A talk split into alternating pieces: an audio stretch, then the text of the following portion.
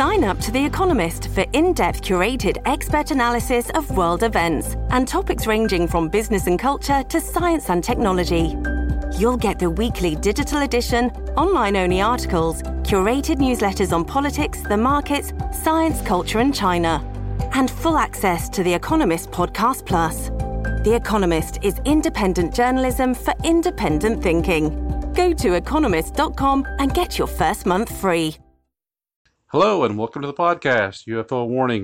Today, I'd like to talk a little bit about an incident that happened in Falcon Lake, Manitoba, back on May 20th, 1967. Now, Falcon Lake, Manitoba is located, oh, I don't know, it must be 60, 70 miles north of the border of Minnesota and Manitoba. If you just look at the map on the U.S., of course, Minnesota is in the middle of the state, and it borders uh, Canada on its northern end go about 50 miles or so north, and there is Falcon Lake, and the Trans Canada Highway runs not far from there. Now, there's a little bit of interesting side note on this as far as as far as uh, Manitoba Province goes, where this case happened at.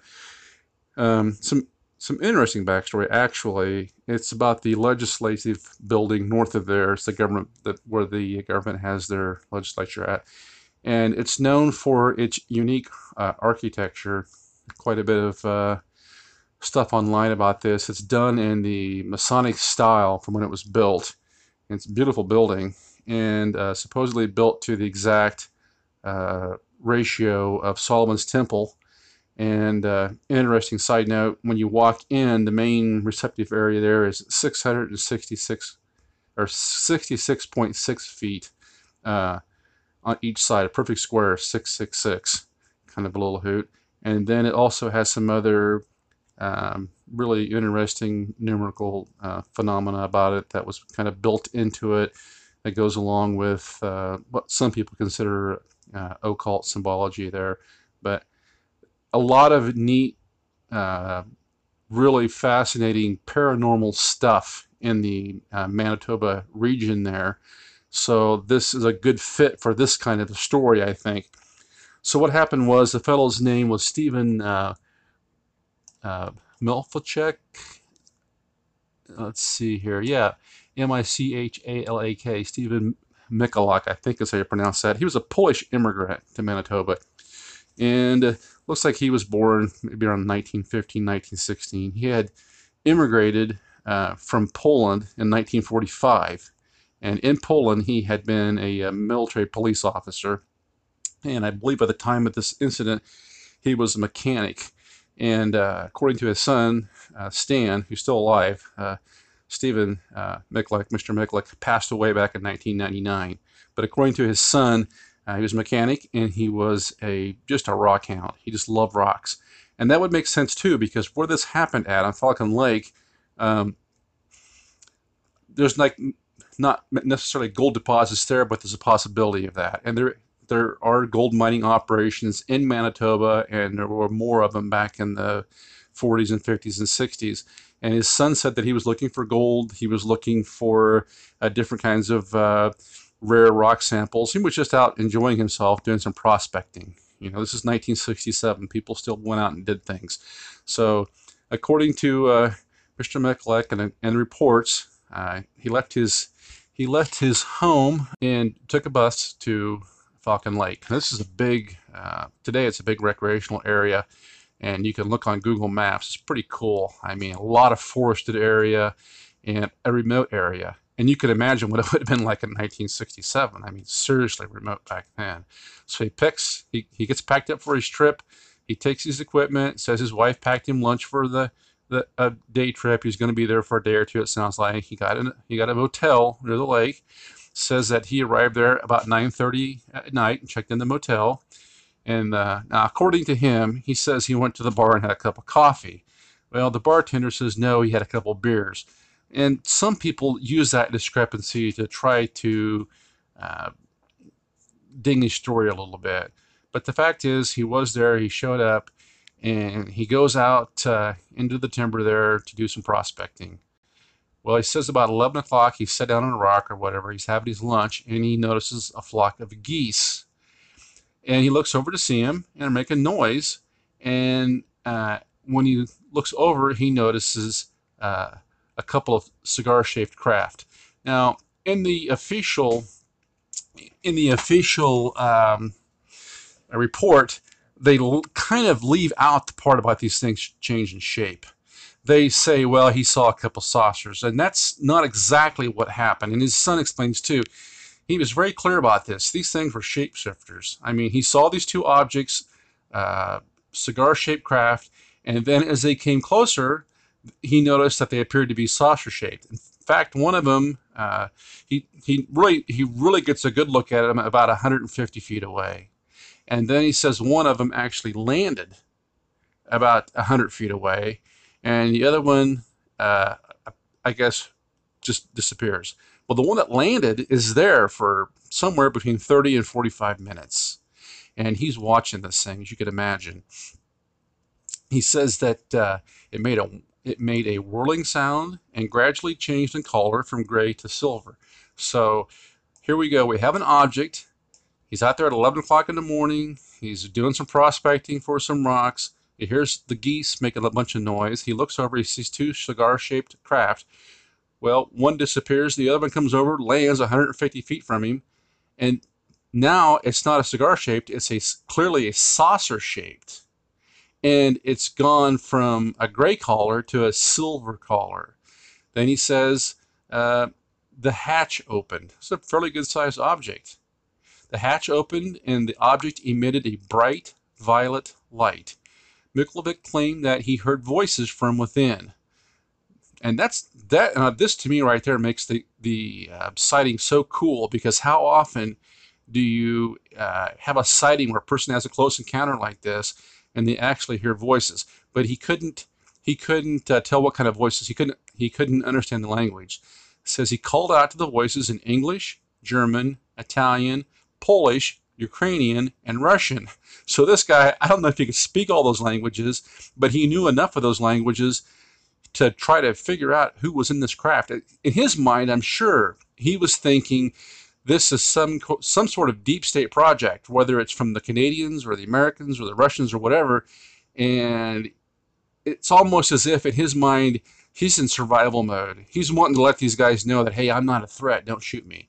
It says he was instantly he, so he walks over toward the craft. It says he was instantly pushed back by a force of hot air.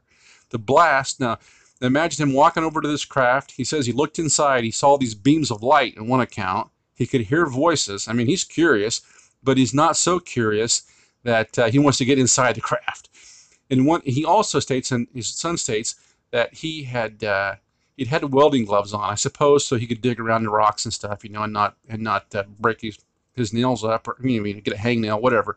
So he has these heavy welding gloves on, and he reaches over to that to that uh, open area, and it had melted the gloves. And shortly after that, whatever was inside that craft, he startled them because uh, the door shuts, uh, the thrusters come on, and it literally uh, lights his shirt up. Uh, you can look at the pictures of this guy a couple days later in the hospital room, and it's the most bizarre thing. It looks like someone just put a grill across his stomach. I mean, there's little square burn marks all the way around. Listen, if somebody wanted to fake that, I think that would be a little too much work to go f- through to lay across, you know, a four foot by three foot waffle iron. I mean, this had to hurt. Anyway, it says here after uh, after he got burnt, he ripped off his clothing and this is interesting here. Mikulicek felt ill. He began to vomit and noticed a metallic smell coming from inside his body, like the burning smell of an electric wire or electric motor. Well, the fact that he vomited right after, this sounds like radiation poisoning. And when you combine that with the fact that when they went back later and checked the site out, it did have uh, highly radioactive uh, signatures coming off of, but then they decided that that uh, whatever the radiation was there seemed to wear off pretty quick, and they decided that hey, it's no big deal. We're not going to close the area down. This episode is brought to you by Shopify. Whether you're selling a little or a lot, Shopify helps you do your thing, however you cha-ching. From the launch your online shop stage, all the way to the we just hit a million orders stage. No matter what stage you're in, Shopify's there to help you grow. Sign up for a $1 per month trial period at shopify.com slash special offer, all lowercase. That's shopify.com slash special offer. Okay, now back to Mr. Nickelback. So he's just seen this UFO land. He's watched it for about 45 minutes. Finally, curiosity got the better of him. He walks over, he looks inside, he sees these violet light beams going up and down inside. He hears voices of but he can't understand them. And when uh, he gets a little too curious, he, he takes his gloved hand and tries to touch inside that craft. The glove, the glove uh, into flames, and the door slams shut. The thrusters come on, I guess you would call them that, and that thing's out of there. And they leave Mr. Milkovic in a big, uh, a big ball of fire. And he has pictures of his shirt, which actually caught on fire, which he rips off. So he takes off back toward the motel he has to stop in, in the timber there because he's sick. He throws up. He finally gets back to the motel and uh, he he well he waves down a Mountie. They tell him there's no hospital around. They can't help him. So he gets himself together. He gets uh, gets he gets on a bus, gets back home, gets his kid, and they go down to the hospital. And he's he's so disoriented and afraid to say anything at first. They tells the hospital that this happened uh, from an airplane. Well, they really weren't buying it. It ends up on March 26th, it says, Mr. Mikulevich was interviewed. Well, he starts losing weight and his appetite. And not only does he have burns, but he's sick. On March 26, 1967, Mikulevich was interviewed by C.J. Davis of the RCMP. It says here, and you can find this on uh, the, I got a link to it online on, on the site. It says here, he was interviewed by C.J. Davis of the RCMP, Royal Mount Canadian Mounted Police.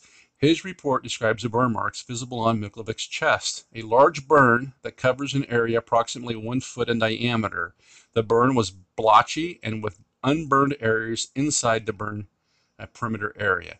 Now I've got a link and it shows him in the hospital with the burns, and they're and they're nasty. But they didn't just heal up like a normal burn. I mean, they got some nasty little sores on them. It took quite a while for these things to heal up. And then it says he had continual, continuing medical problems uh, long after the event. So, um, to kind of wrap this up, the Canadian Royal Mounted Police get involved when he gives them the story. And at first, uh, they weren't sure he was being straight with them about the location maybe he was looking for gold. Maybe he thought someone was going to go there and find some precious, you know, ore deposit he didn't want, you know, found out. But eventually, to get back there, it says that uh, they finally, they, they, they, the first time they couldn't find it, you know, and they talked to the, they talked, the, the authorities talked to the bartender, and uh, they were having some doubts about him. But they went back again on June 26, it says, of 1967, and there they found. Um, the objects he'd left the burnt clothing, uh, some steel tape, I suppose he was measuring, and some rocks and some soil samples. And this all confirmed, you know, what I said about the radiation. Now, it says here uh, RCMP, RCMP squad leader uh, Bissky visited Milchevek on the evening of June 26 and obtained the samples of soil brought back from the, the collection. Now, when they went out there, they got soil samples, and there's something else that they did that was kind of crazy they found uh, inside these Precambrian rocks, cracks, they found chunks of metal that could have, it was poured in when it was molten, it's obvious. So the investigators, uh, they dug this stuff out, man. They broke these rocks apart and they got multiple pieces of metal. And the one piece online that you can look at in the article that I have linked to on UFOwarning.com, it looks like a piece of rusted angle iron. This doesn't look, it, it, and the metal and what they got was uh, the signature of this thing was was iridium 256 i believe which has a couple strange things about it. First off they they point out in an article in the investigation that iridium 256 was commonly used in a lot of different manufacturing processes. So they were leaning toward maybe somehow mr milkovich got this metal and poured it molten down into these rocks. But you have to ask why, because I looked it up and this iridium has like a really high melting point. I mean, it would have to get so hot to be able to do that. And this stuff was literally melted into the cracks of the rocks. They had to chip it out. So that part doesn't make any sense. And when you look up where uh, iridium comes from, they say, well, it all came from a giant comet that hit thousands and thousands of years ago, but the dates don't match up for the stuff to be melted into these uh, Precambrian rocks. That's not how they find iridium. They find it in nature. When it's found in nature, it's found in the dirt, where you can imagine like you know millions of little particles of it that would have dispersed when this uh, super uh, meteor hit that wiped out the dinosaurs. So to say that Mr. Milkovich went there somehow and staged this metal poured into these uh, rock cracks, or that it somehow happened naturally, would seem like a pretty good stretch. It's almost as if something that had the means of melting this stuff put it in there. And that would go more along with the notion that, hey, he's come across this UFO, somehow it's disabled, that's why it's sitting there. And these, whatever was in that thing, uh, they were frantically talking because they were trying to fix what was wrong with the, the thing that they were flying in. And as part of fixing this thing, while it was sitting there, uh, it was dropping this hot, molten, uh, metallic lava down into these rocks. I mean, I could just imagine, I mean, how much energy that would take. And somehow, even in that state, this craft, or whatever phenomena it was, uh, they were able to get it to back up under control and get it out of there. Now it's okay. Here it says the, the radioactive material in the found in the rock was radium 226, an isotope in white commercial use, and also found in nuclear reactor waste. That's odd. You know, what would you need on an interstellar spacecraft if you didn't need a, nuclear reactor? I mean, it's so weird that this would, that that's what it would be. It says, in view of the small quantity of soil contamination, Mr. Hunt determined that there was no danger to humans traveling in the area. So they more or less just said, well, that's fine. Uh, that's the end of the investigation. And there was never, you know, they couldn't say one thing one way or the other. The boy says he was he was bullied at school, that people said his dad was crazy, he was a liar, on and on and on. But uh, they got the last laugh because this year uh, the Canadian Mint came up with a commemorative coin for the uh, UFO sighting that Mr. Milkovic uh, spotted. And uh, in my total commercial crassness, I could not resist. I had to put a uh, Amazon picture of it up there. It's hilarious, but I love the coin. It's a little expensive, but it's really cool looking. And I thought it was so cool that the Canadians could do that.